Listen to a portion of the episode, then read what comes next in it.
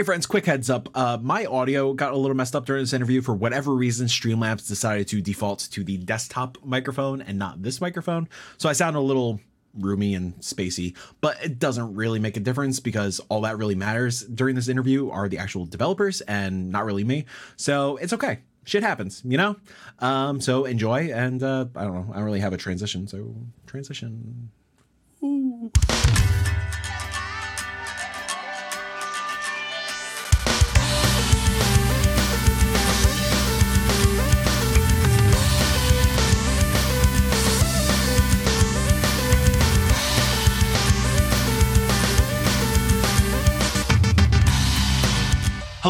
To another developer conversation with 61 Indie. My name is Mike Towndrow. Today I'm joined by the fine folks at Recombobulator Games up in Canada. I'm with Luis Alonso, Lauren Claire, and Michelle Franklin. Hey guys.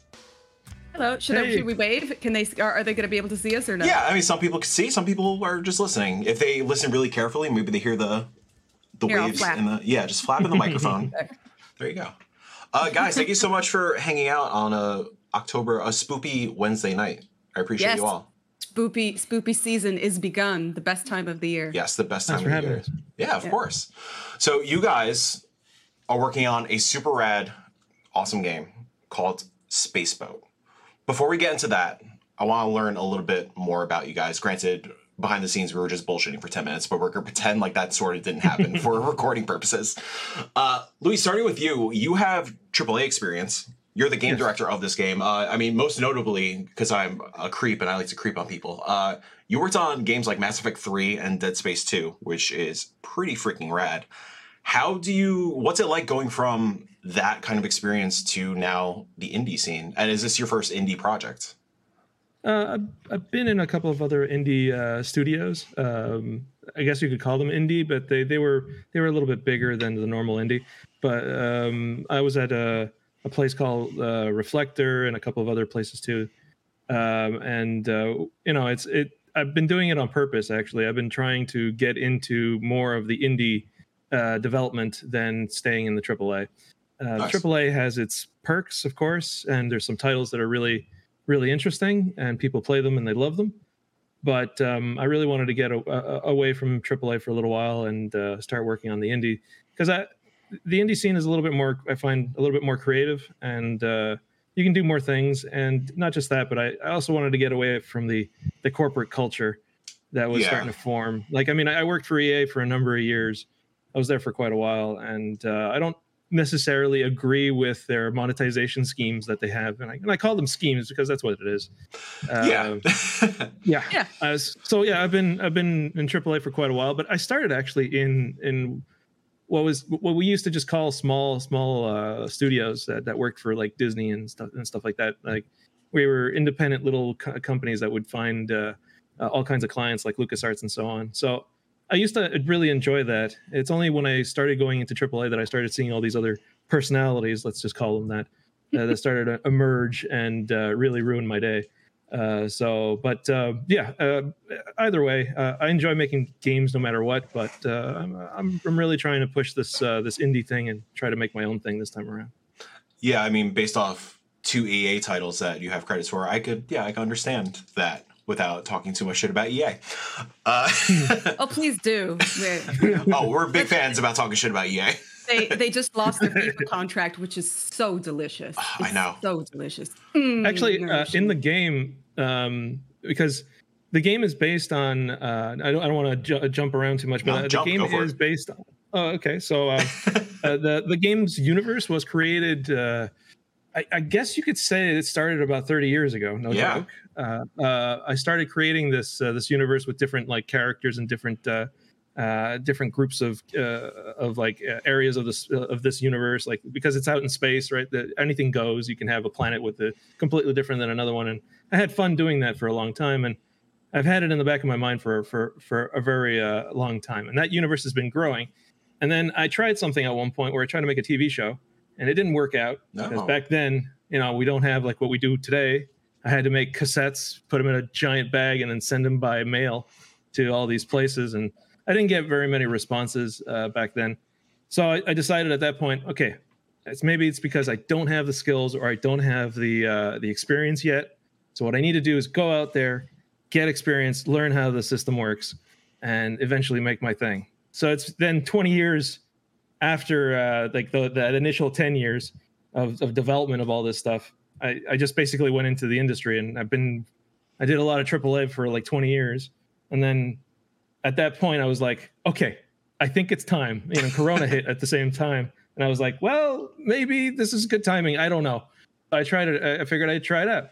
And so what the game is, it's a merger of the stuff that I was coming up with back in the 80s and 90s uh, with all of the experience that I've gained over the years in there. So my experiences with EA uh, are kind of showing up in the game. And you're gonna you're gonna be like if, if people try out the demo, they're gonna see that there's there's a lot of references to basically oh, yeah. one of the core concepts is the uh, this this bizarre normalization of these these bizarre uh, monetization schemes that have come out from video games and i'm just presenting it in a way that is more of a hey wouldn't it be funny if a vending machine did half the shit that a video game does? You know how weird would that be? You know and so we put it in the game. What, what better way to do it than in a video game talking about how silly monetization in video games are in real life? Yeah. So i thought i thought that was a really meta meta type of game to, to make and it's definitely working. Uh, we'll get back to it though. But sure. I want to jump to TikTok superstar Lauren. Uh, With her eyeball. Yes. so yeah, Lauren, you're doing all the marketing on yeah. Spaceboat. What? Tell me a little bit about yourself. What's your background? How'd you, how'd you uh, become TikTok famous? okay, so let's let's go back to it. So I've been on the internet since I was 15 uh, doing live streaming on something called Blog TV, and then it went to Justin TV. Then that changed to Twitch TV. Uh, so just been doing all of those. Um, just as I went through school and stuff. Then I went to uni, uh, did a science degree, bioscience, got that honors. Then I was like, you know what, I want to do something creative in life. I've got my backup. I've got the science behind me. Uh, went into voice acting, and then started to go and go into loads of game conventions and like starting to meet devs. And when I got there, I was like, before you wouldn't think you'd like be able to talk to devs just straight to the face and stuff. But when I got to EGX and stuff, I could like just chat with people and it was like, oh, there are actually people behind the studio and stuff. And no. I really enjoyed it. I know, but you wouldn't you think it like it's all machines. Just, or figments. Just, but you'd like you'd walk there because there's such a kind of like an illusion, like it's a huge studio. You can't contact them or anything. You can't speak to these people but uh going to those events uh they just became so like intimate and like i enjoyed them so much. It's like you know what? I want to start getting into the gaming industry. And then i uh, was looking for community management jobs and stuff looking around everywhere.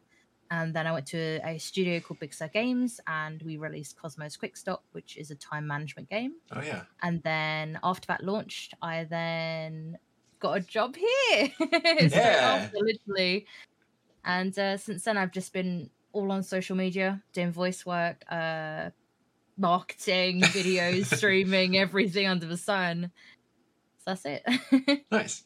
Yeah, I think um, that's a huge point about like the games industry, especially like earlier on when it was like quote unquote least accessible. My first, yeah. like, I, I mean, I've always wanted to talk to devs and whatnot just to learn about the in and outs yeah. of the industry, and it felt so impossible um, until I probably until I went to my first PSX, oh. and that was like the first time I was like, oh, I could talk to Housemarque, cool. And then like that's just like even expressed even further with like a lot of the PAX events, and it, yeah, it just kind of opens up things and humanizes it a little bit, which is really nice, especially in the indie scene, which is usually full of rad people with you know some bad seats. But, when you, know. you even at those events, when you're when you're going to those events and trying to speak to devs, NDAs stop people yeah. from saying anything. So that you can too. ask a specific set of questions. But then when it comes to what the game is actually about or mechanics in the game, oftentimes we're very limited as to what we can say. It's also what we didn't like about working in even even double A is you can't talk about the things that you're working on. Yeah. At least like in the indie scene you have a little more freedom to say mm-hmm. and not say what you want, but you don't have this like looming shadow over you. yeah. Yeah. no one from human resources is looking at every tweet that you're making and uh, checking yeah. to make sure you don't say anything uh, that's just a little over the line over what you're doing. Mm-hmm. Yeah. Michelle, it's your turn. Oh no. Really? Superstar okay. author, 22 books under your belt. Holy uh, hell. 24. Sorry, 20. Listen, the press thing that I got says 22. Well, so my the, apologies. The funny, the funny, thing is, you know, looking at looking at uh, watching people play Spaceboat, watching people enjoy the game and everything, and uh, Luis is saying things like, you know, he, he's looking at um, how many people are loving the game and joining our Twitter and, and joining our Discord. He's going, I don't understand, like that we our Kickstarter should be so much farther than this. And me, somebody who's who's published 24 books with three different publishers, who has only ever had one bestseller, me, me going sucks, doesn't it? or like, you know, because I always have publishers say, we don't understand. All your books are so good. All the language is so good. How come you're not doing? Are you going to give me an advance? Are you going to market my book for me better? Are you going to do this? Uh, you know, and then you go, oh, first time. Hmm. You know, but that that's it's it's the same thing. Publishing, whether you're publishing books, whether you're publishing games, it's all about getting yourself out there and getting people to look at what you're doing, whether it's a book, whether it's a game, it doesn't matter. Um, so even though I've been doing books for 10 years and I have three publishers, uh, it's still easier marketing a game than it is a book. Yeah. Because because books are so tied down to certain publishers, especially sure. nowadays when there's such a monopoly. It's either Amazon or the big six and nothing in between. If you're with if you're with an independent publisher, there's no such thing as you know financing or advances anymore. So it's much, actually much easier to put out a game than it is a book. um, but I've done I've done uh, met Luis when we worked at the DC studio. Somebody earlier today actually showed one of the first games we worked on together, which was so cool to see. And Which game? our names were oh, oh it was Hannah Montana. Hell yeah. Hannah Montana DS, and it was and it was before the show was even out. Nobody even knew who Miley Cyrus was at the time. But Disney wow. told us yeah. it's going to be a hit, and we were like, yeah, yeah, sure, whatever. Yes. Yeah, it's it's the Pokemon of Disney. That's right. Yeah. So we we didn't know at the time. We were just making uh, a little adventure game about a girl who is like Jem and who you know who just changes outfits. That's what we thought we were doing. Um, but but that's where we met, and then we we started uh, working together and making games together. Luis went off to other companies. I went off to work for Mystic, which was a subsidiary of Atari. They're no longer around.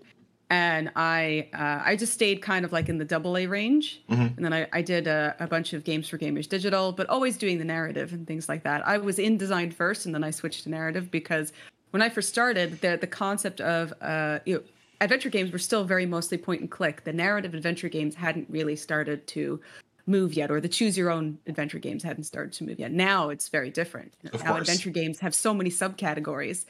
Um, but uh, I always I always stayed in the narrative point, and that's what I'm doing here. Is I'm I'm the uh, narrative supervisor, and I'm also the uh, producer or the ass kicker. Somebody who goes, all right, we have to have a meeting. It's 15 minutes, and then we're getting out of here because I can't take this anymore. So that's it. so that, that that's what I do. I'm as a new resident New Yorker, I'm the ass kicker. Hell yeah, I know all about that. My yep. team hates me. Um, uh, you're also a musician. Yes. What do you play? Uh, I play a, bunch of things. Um, I used to play. I, I play folk instruments mostly, and I used to we used to perform every Wednesday, sometimes on Saturdays. But obviously, COVID destroyed that, so that's no longer there.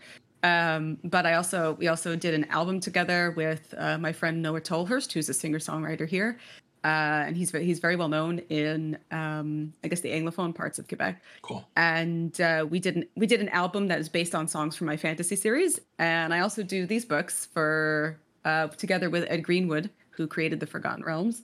Um, oh, what are they called? Plug them away. this Come is cre- creature creatures from fairy tale and myth. Oh. This one, this one, uh, I I did a bunch of stories about Mindel the missionary, who is a hapless uh, missionary in the middle of uh, beginning of Irish the Irish Golden Age, who thinks God talks to him. It's not, but he thinks God talks to him. And I did I did this one as well, which is the Celtic Encyclopedia. Um, and I'm I was supposed to have the actual first uh, novel out that is the uh, sequel to these in the summer, but because of the paper shortage, I'm still waiting. So one if day. I had that, I'd be able to show it to you. But I put I put all the short stories up on my Twitter, on my Patreon for Mindel the Missionary. So if anybody who wants to read the short stories, they're there for you. While while we're all waiting for the book.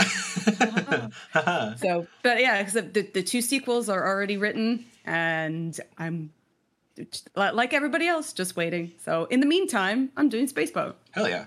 As somebody who's read maybe like three books in their life, I'm both uh, intimidated and impressed. Well, if you read co- comics, count as books. So if you read comics, that's okay. Fine. Six, sure.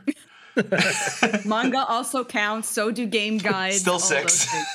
yeah. I I can barely read a book forwards. You think I'm gonna read a book backwards? Get out of here, manga. You, you read the internet. Sometimes. You, don't you? Don't you read art- articles on the internet? I do. As editor, fake editor in chief or self-appointed editor in chief of my own website, I should probably read That's more. That's fine. Um, so cool.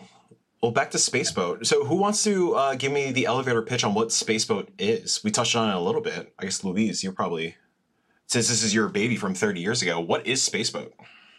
Uh, well, Spaceboat, it's a it's a narrative adventure uh, where you get to play as a, a space cat, and you're investigating a uh, basically a, uh, you're trying to catch a, a jewel thief uh, who who created an intergalactic scenario because they they stole this this very precious jewel and you're you're basically charged to go to go catch them and, and find them.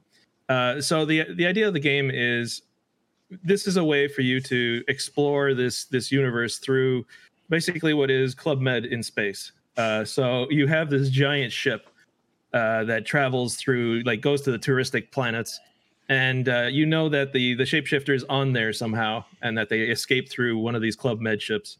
And by seeing um, things through a touristic view, we figured it'd be a kind of a comic uh, way of showing this universe. Um, so yeah, that's that's the elevator pitch, and it's and it's and it's um, like the, the kind of beings that are in this world are are, are carpet based life forms, which is another way of saying Muppets without saying Muppets, because if not, a mouse would show up at my house and kill me. Uh, yeah.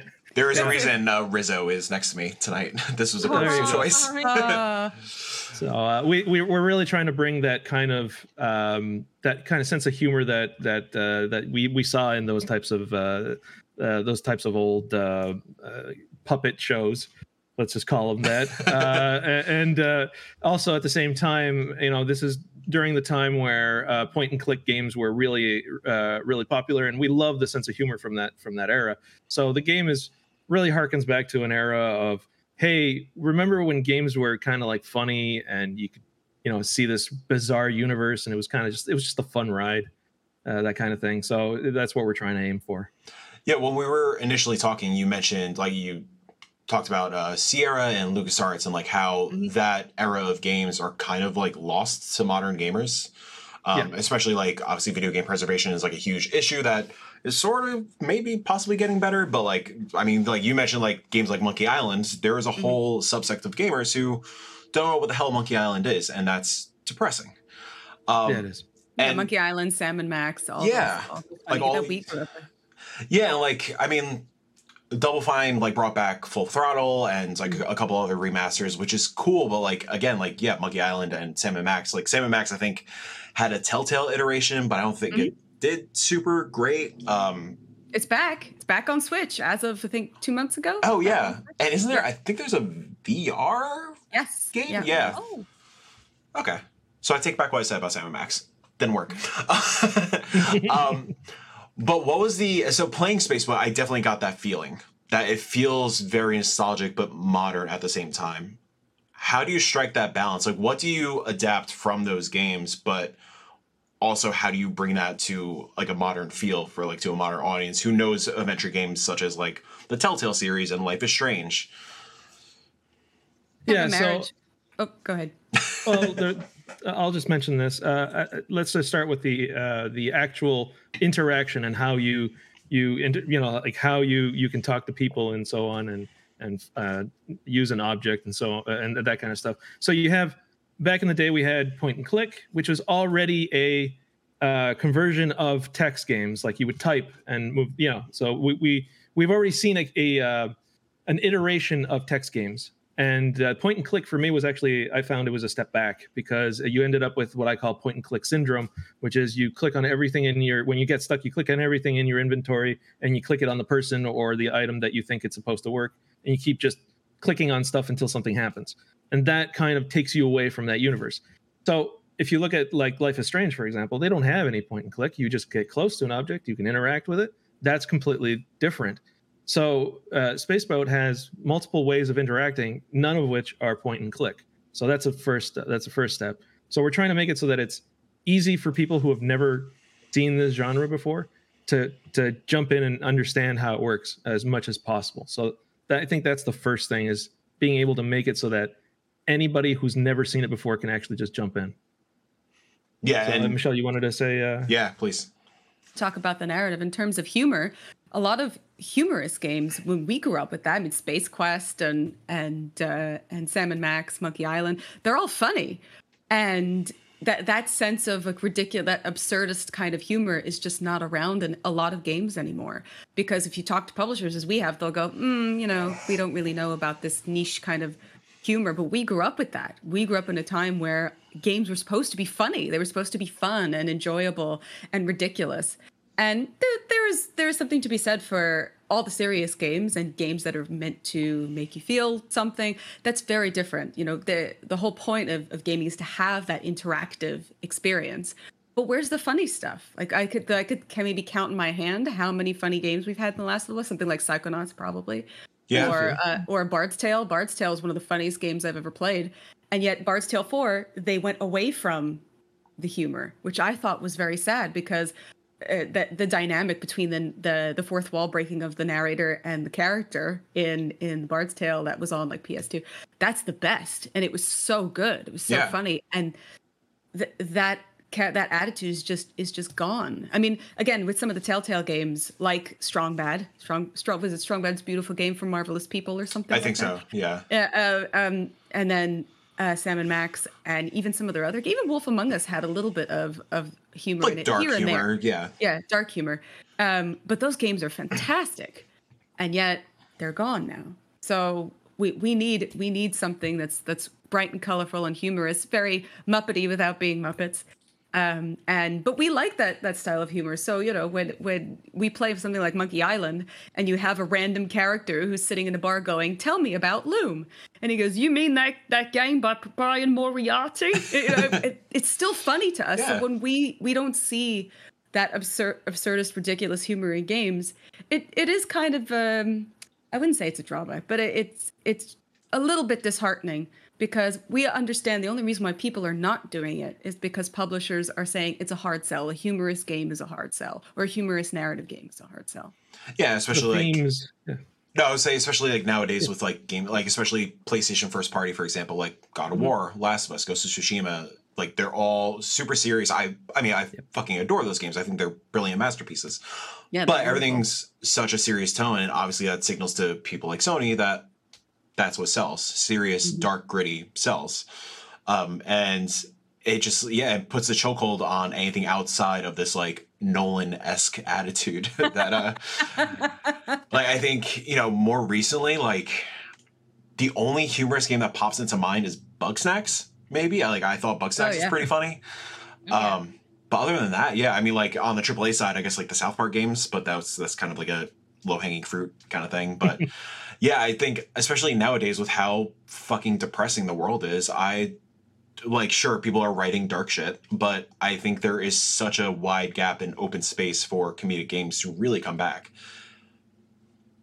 I mean, we've yeah, seen that actually. When people to... play, they laugh. They yeah. just con- even if let's say they're not so much into an adventure game, they just love the characters and they just really enjoy being in the world. And they go, "Oh, cool, that was great. Maybe maybe the gameplay was not for me, but I love the characters. I love the story." You know. Boozy, you were trying to say something. Oh yeah, I was. Uh, I just noticed. Uh, well, Michelle just mentioned it, kind of uh, like uh, on the streams uh, the other day. I, I, saw somebody laughing so hard that they went off from the camera. Uh, like they they had to hide their face for some reason. I don't know why, but uh, they were they were laughing pretty hard, and I was like, okay, now I feel good. This is this is this is what I want. I want people to have a good time, enjoy the game, and maybe if I'm lucky, I can get that little message out there about the the, the bizarre normalization of uh, game yeah. monetization out there. You know, sneak that one in there. Yeah, Some people under the layer of humor. yeah, that's it, and it's okay if a lot of, there's a lot of people that are just not getting that part, and it's fine. It's totally fine if they don't get it. There's there's layers. You pick your layer that you want, and you you're good to go. So as long as those layers are there and people are having a good time, uh, I mean that's that's what we we set out to do. Yeah. Uh, so, yeah. Uh, Unmetal is another funny one that came out like two weeks ago. Oh, I ago. love that game. There we go. Yeah, yeah that was another one. Was yeah, yeah, so good. Um, I mean, yeah. Speaking of the characters and like how much people are really like adoring these characters, uh, I I can't believe like how like yes they are goofy, absurd, hilarious, but also how real they feel. And it is very much that without using the M word, these carpet what would you say carpet based life forms, which is probably my exactly it's my new favorite thing in the world. Um, it feels very grounded, like a carpet based life form movie would feel. Like I feel like Mermit, like how he feels alive, and Chiggy, how she feels alive. Uh, very difficult to do that on the spot. Um, how difficult is it to find that balance of like humorous, goofy, funny, absurd, but also like these characters that have like seemingly like granted we've only touched on them a little bit in the demo, but seemingly have a lot of substance to them and a lot of heart to them.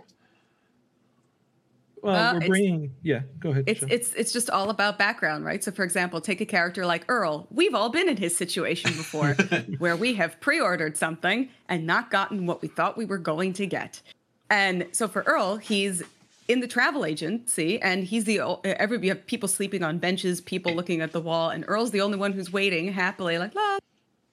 And then when you actually talk to him, you realize, wow, he's just a really nice guy who really is really wants to go on this this trip and he is stuck in a seat for four months and waiting in line just like everybody else. and you're the person who's who's who's gonna have to go ahead of him to try to get on because you're you're looking for somebody who's on the boat.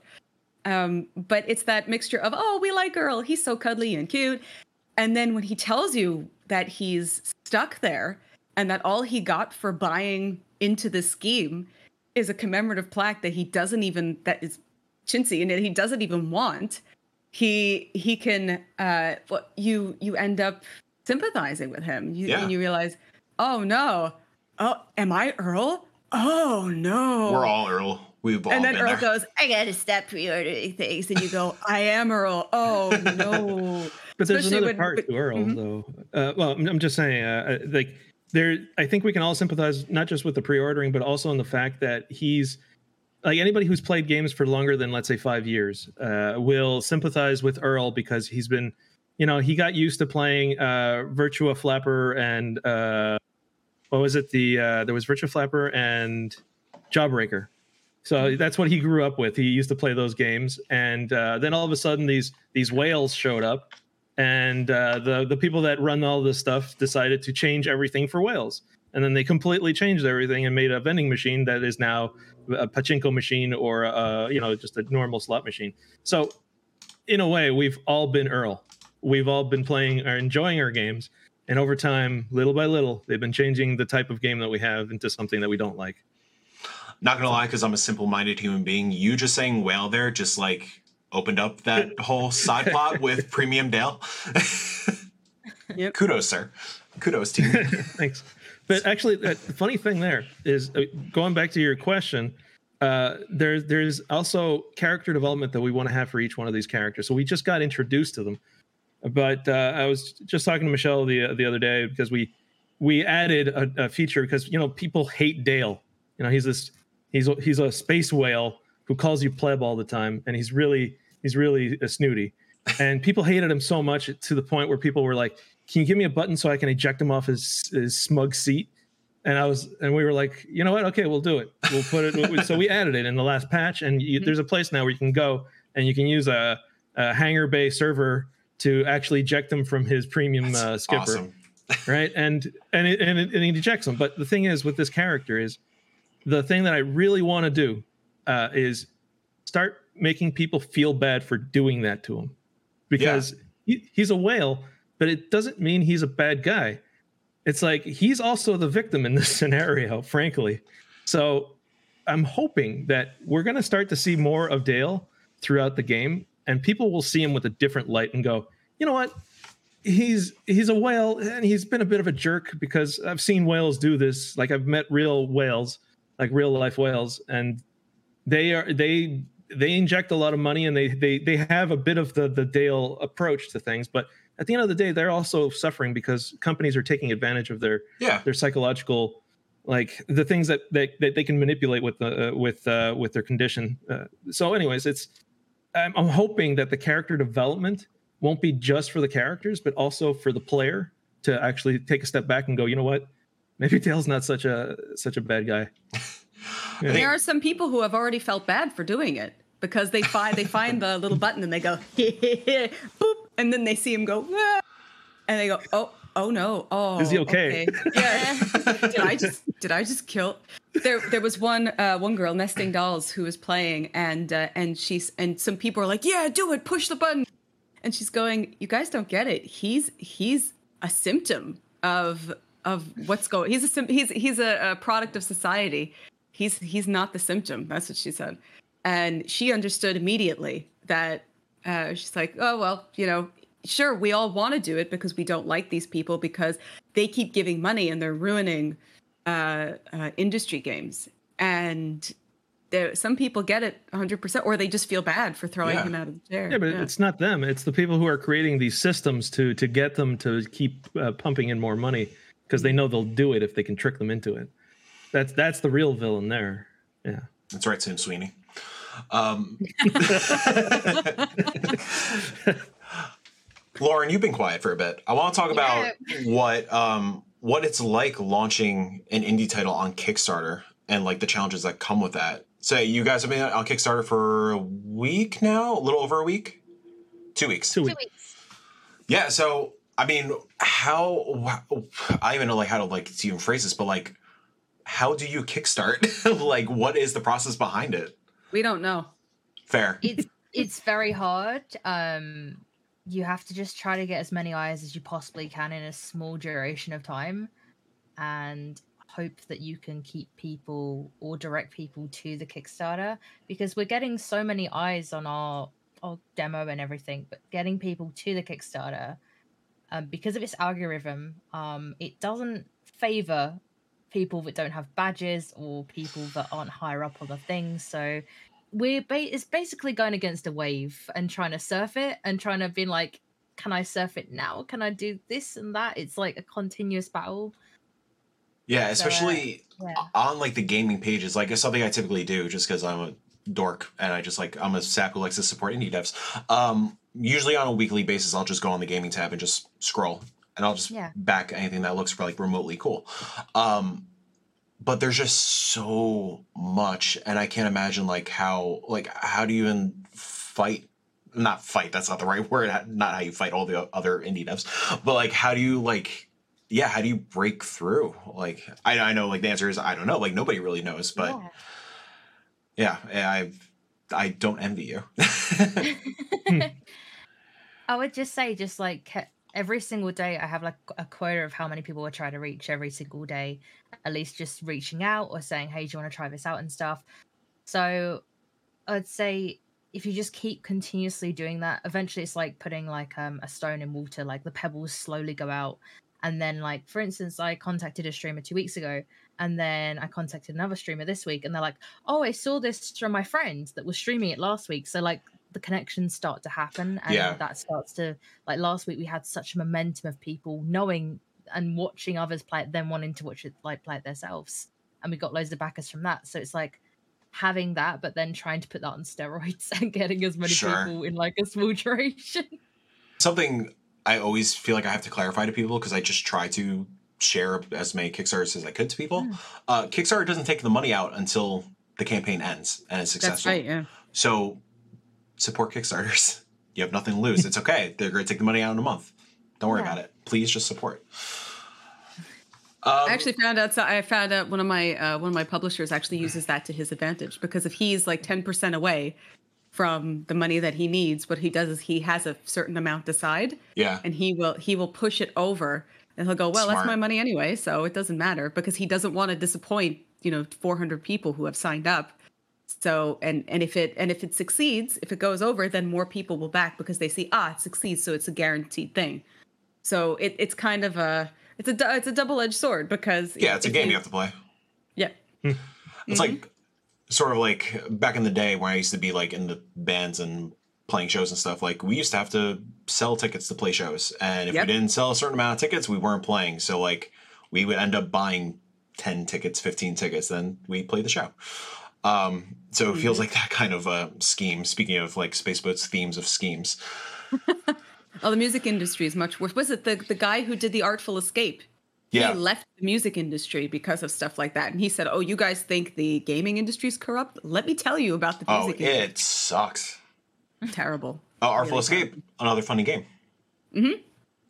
Very cool. Very uh, be- art's beautiful. Oh my, my god. god, that game's gorgeous. Fucking stunning.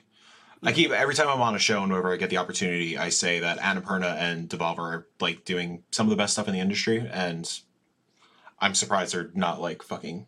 I they're big, but like massive, you know. Well, now Devolver is quite big. Aren't they're they're technically not indie anymore because weren't yeah. they? Yeah. Did they went public? I think. Right. I think they went public. Yeah. Yeah. So. Sellouts. I, I really on. appreciate I really appreciate their their marketing schemes though. Love Nina. I love all the stuff love that they Nina. do. I love that so much. And they put out such great games. So as they long do. as they just keep doing that, that's fine. Don't don't don't do what EA don't does. I will say, speaking of Devolver, if you guys aren't playing Inscryption, please play Inscryption. It's fucking fun. I saw. Yeah, loads of people mm. playing that. Oh my god, it's so good. Yeah, looking very fo- much forward to that. And uh, what's it called? The uh, Voice of Cards. I know Devolver doesn't do that. That's going to be Square Enix, I think. But oh, yeah. they both look. They they're both like Hand of Fate, which was an indie game. Hand of Fate and Hand of Fate Two, which was made by an Australian company, and they closed because nobody played it. But Hand of Fate Two was chef's kiss. It was so incredible. and so people went, "Oh, look at that game that didn't do well. That let, let me just take those ideas and put them over here in this bigger yeah. game." I mean, the the most criminal thing lately has been Fortnite lifting Among Us. Oh, yeah, like all that, uh, whatever. Yeah. it's not the first time. I mean, they're oh, not. No. This is not their first offense. I mean, yeah, battle royale. exactly, basically. And yep. even uh, this stuff with Konami putting out a contest for indie devs to produce their own IP, and then maybe like that indie dev will win, and they'll maybe get like eighteen grand to fund the game. It's all bullshit. I'm yeah. just saying, I, as as a huge Castlevania fan, if somebody gave me 18 grand to make Symphony of the Night 2, I would be there. Sure. I would be there. Counterpoint, I don't think uh, Castlevania applies to this list. I think it's like maybe is Contra is like the biggest thing on that list. Maybe they shouldn't touch that. I, I can't imagine uh, Symphony of the Night with the loot box or something like that showing up all of a sudden, or a cash shop. Uh, a new Castlevania game, a 2D Castlevania game, dropped on iPhone a couple weeks yeah, ago. I haven't touched it yet, but I, I can't imagine. That. Can't imagine it's great. I haven't downloaded, but we'll see. I got I got the the the, the DS and the uh, sorry the GBA and the DS collection on Switch. Now all we need is Portrait of Ruin, and then I never need to see Konami ever again. oh, just give me a new Silent Hill, Konami. Come on. Just, oh, do you, do you want them to do it though? I don't want I, Konami in, in, its current state. Let me rephrase. Give sell it to somebody. Make a shit ton of money. Yeah. I don't care. Just give it to somebody else. There was Although, that whole rumor that, mm-hmm. that, yeah, I heard that they make a really good slot machine. Those pachinko machines, a plus. Yeah, because the, they actually did that. It was with uh, I think it was Castlevania. Uh, there's many Metal Gear. There's a Metal Gear remake as a pink- pachinko machine. Oh my god. that, that's just in like the stunning me. Fox engine that's like running like Metal Gear Solid Five. It's in a pachinko machine now. Oh wow. Mm-hmm. That physically hurts me to hear. I know. Uh, I didn't know about that one. But I, that's I, what Mr. Combini is about. Yeah, yeah. Mr. Combini is. Yeah. yeah. No, I appreciate all this is relevant to Spaceboat also because this is what Spaceboat is about and why it's so fucking cool and sad. the thing uh, is that you laugh, you go ha ha, you go ha ha. Oh shit. Yeah, going back to um, Earl and Dale, uh, as a former GameStop employee, those are the two characters that uh, connected with me the most. because I've connected with those people every single fucking day. and as a corporate husk of a barely human being, uh, just trying to push like, hey, if you're pure, you get a keychain and maybe some cool digital stuff. Hey, do you want the three dollar warranty that you don't really need? Or the edge cards. You know how we used to sell it? Because I used to work for GameStop 20 Hell years yeah. ago. You know how we used to sell it? We used to tell people that, oh, if you if you take a three dollar warranty on a new game, if you don't like it, you can bring it back in 48 hours. And they, that's exactly what they would do. Uh, my that, that, was back when it worked on commission. It doesn't do that anymore. No, not anymore. I uh, my era of GameStop was when I just left, maybe like a month after they introduced the credit card Oh, yeah. I didn't know about that. Oh, yeah. And those interest fees? Whew. oh, I remember, uh, so like something we do at Six Way because like I think multi- like we have three people who used to be former GameStop employees. We like to talk a lot of shit about GameStop. Uh, we like to talk just talk a lot of shit about a lot of people. um, I uh, I was with my DM, uh, and he uh, was watching us like try to like you know tell us how to do the credit cards, whatever. Uh, and I had to pitch it to an 18 year old kid, and the fucking kid got approved, and he bought an Xbox One, a PS4, and a Wii U with a shit ton of mm. games. He maxed out the card right away, and I felt so bad. It's like. Ugh. But that's you know that's what you have to do. It's what they want you to do. They want you that's to you gotta do. get him young. Get him young, just like the whales, like Dale. I'm trying to connect it back. And you go. uh, something really important that's technically not a part of this recording, uh, but we talked about earlier. Domino is based on a real thing. A real. Yes, I was about to say real person, but that didn't work. Uh, is Domino still in the room? Michelle. Domino's right here. She's right there. Yes. no time for press interviews. there she is. Yeah. yeah, so, she's is a real girl, and her picture is actually in when you look in the inventory for the game. Um, her picture is the picture on the driver's, or rather, I should say, the uh, the RCMP license. Oh hell yeah, that's awesome! It, it's her photo, and the Luis just put a purple Mountie hat on her. Oh my god! And the paw, if you play with um, a mouse and keyboard, the paw is actually her paw. Is it? It's the cursor. Yeah, yeah the cursor is her yeah. paw. Oh my god, it's incredible. So I mean, was when you initially thought of this concept, Spaceboat, was it always a cat as the protagonist, and when did Domino come into play? Actually, originally it was uh, you play as a carpet-based uh, life form, oh. uh, and I wanted to make it so that you could customize your your uh, carpet-based body. Uh, so uh, I was going to throw in some other mechanics and, and things like that, which is still a possibility. But it's Domino showed up afterwards because I was like, I I, I, don't know. I just thought, wouldn't it be neat if I could bring Domino in into this game? And I thought about it a little bit more, and I'm like, what if she drives it like a mech suit? And I guess it's one of those moments where you go like, yeah, obviously this is this is the way to go, and then it just happened. So, but it wasn't it wasn't the plan originally. Originally, there was a lot of stuff related to the body, but the uh, the suit itself, um, if, if, things go well and we actually get it going uh, properly, um, we want to have mechanics that have to do with the suit and. Uh, and maybe you're not alone in the suit. Maybe mm. there's other things that are with you that can help you out. It sounds terrifying where you're talking about like a husk body thing, but I'm super into it. well, it has googly eyes, so it's not so terrifying. Fair, it has googly eyes and zippers. I mean, you can't go. You, nothing evil ever came from. Well, no, actually, there's a lot of evil things with zippers. As somebody who just watched Child's Play last night again, I counter that, sir. yeah. Man. Well, um, yeah, I don't want to keep you guys too long, um, but uh, you know, we've been just bullshitting around a little bit, which is my favorite part of these kind of conversations. Um, so I want to just make sure we get the word out there about Spaceboat that a there's a demo available for everybody to play. Where mm-hmm. can you find that demo? On Steam, uh, on Game Jolt, on Itch, and it's all free. So please download it and play it. Yes, please do. It's really damn fun. I'm not just saying that because three of the people who made it are staring at me. Um, you can tell us it's crap. That's fine. We've heard that. We, but you know, we only, we've only heard that once or twice. If you tell us it's bad, that would be new. Fair. Gamers telling you things are bad and being mean on the internet. Wow, weird. That's why it's so shocking that we've had such such a good response, and really everybody has been so positive. We thought for sure we were gonna get more of oh yeah, like this sucks. rubbish. Yeah, it sucks. Yeah. Actually, there was one comment that was that was neg- like the most negative comment I saw made me laugh because it was so funny. And it was like it was just so silly. It was like this sucks, donkey something, right? And I, I laughed because I'm like, wow, that that helps me nothing. I have no idea what you don't like about the game. Seriously, man. Thank you for your feedback. Articulate. Appreciate you. Um, and of course, this is on Kickstarter for a couple more weeks, right? Usually Kickstarters are a month, so a couple more yeah. weeks. Where is that? Well, first off, the Kickstarter will be on the link. Uh, will be linked in the description of the video and the podcast feeds. But might as well just, I guess, just search Spaceboat on Kickstarter and it should pop up. Mm-hmm. Unless Michelle is writing a Spaceboat novel and putting on a Kickstarter, and then you know, I algorithm. actually did have, I did have a, a I, I maybe we should have done that, but I uh, um, I do have I do have like a little like treatise for because we one of our stretch goals was um, uh, possible like fun dating and romance things that you could do because we thought it'd be funny if you have if you could do like a little bit of a dating sim. Yeah, it's uh, just a cute to thing get, yeah. to get some information from people, and it'd be funny if like the person doesn't know that you're a cat in a Muppet suit, but they they want to go on a date with you.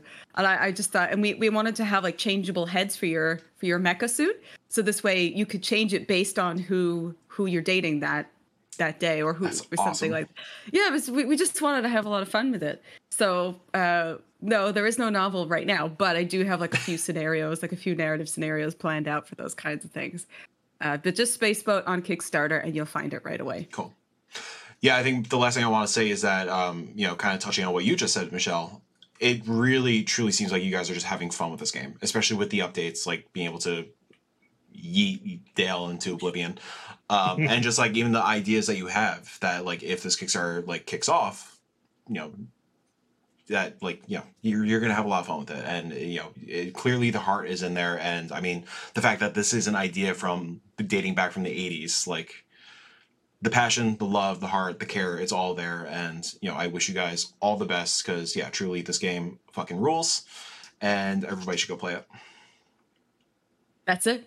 Everybody That's it. should go play much, it. That's why. That's why we we put the demo up everywhere. We really wanted everybody to play it just yeah. give it a shot. Yeah, yeah. it's like yeah. you lose nothing, and uh, hopefully it'll reignite that little passion uh, of you know like uh, Douglas Adams type. Like not saying that we're Douglas Adams level, but we're you know it's like in that direction, and hopefully people will understand what that is in in like an adventure game in a, in a universe that you don't already know everything about it. Yeah. There's no midi-chlorians in this universe, so anything's good. Yeah.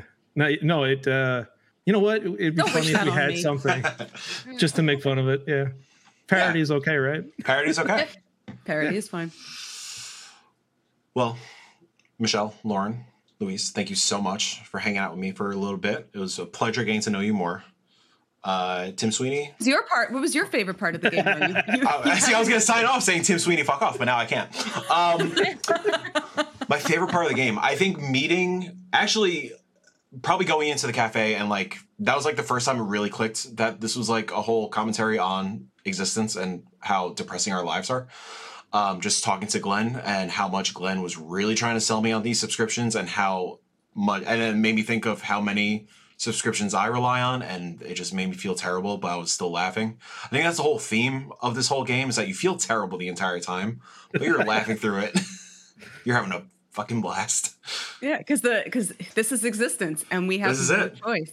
Yeah, if you you have to if you want anything today. I was just I was reading a comic on Manta, and and yet it said, oh, if you want to continue, you have to sub. We're going, but why can't I just buy this comic? I will give you three dollars for this comic. Yeah. Nope, you have to sub for three dollars a month. But I just want this one. I don't. Nope. And so that, that's kind of again the whole space chucks thing. So it's it's like a very specific coffee shop we all know where you could buy the expensive coffee, but if you get their membership card, oh, you could also get rewards. And did you know that you could, you're also yeah, it's the gamification. But the, that's just the, like I think that's the the key to the the the the game is bringing in all of these things that are kind of happening in the real world now. It comes from I, I, don't I don't think this came from anywhere else other than video games in the sense that how bad it is. Video yeah. games have gone to an, an absolute extreme of of re, just ridiculous monetization. It started with a horse mod, uh, armor mod for for five dollars like 10 years ago now we just laugh at that. It's like oh five bucks? That's it? Oh, and yeah. it's a skin? Yo i paid $30 last night for uh, the hot wheels unleashed season pass because they released that batman trailer. Are you fucking kidding me? Of course i want to drive through the batcave. Yes i am a fucking sh- sheep that will that, that will buy it They've managed yeah. to normalize this stuff. Yeah. And it's so normal now that we don't even think about it. But yeah, that's the key. I it's like, yes, I do want to drive the Barbie mobile. You're kidding me? Yes, I'll give you $30. Come on. exactly. Uh, well, guys, thank you so much for hanging out. Uh, everybody listening, uh, we do these dev conversations, you know, I think at least once a month. I got like three lined up this week, which is kind of rare. But uh, yeah, uh, subscribe here on youtube.com slash 61indie. Uh, follow, sub on podcast platforms. You know the whole spiel, the whole fucking content creator spiel. I don't know. I don't need to fucking share it. Uh, 61indie.com at 61indie, all that good stuff. Hug your favorite carpet based carpet based life form. I said carbon by accident. Goodbye.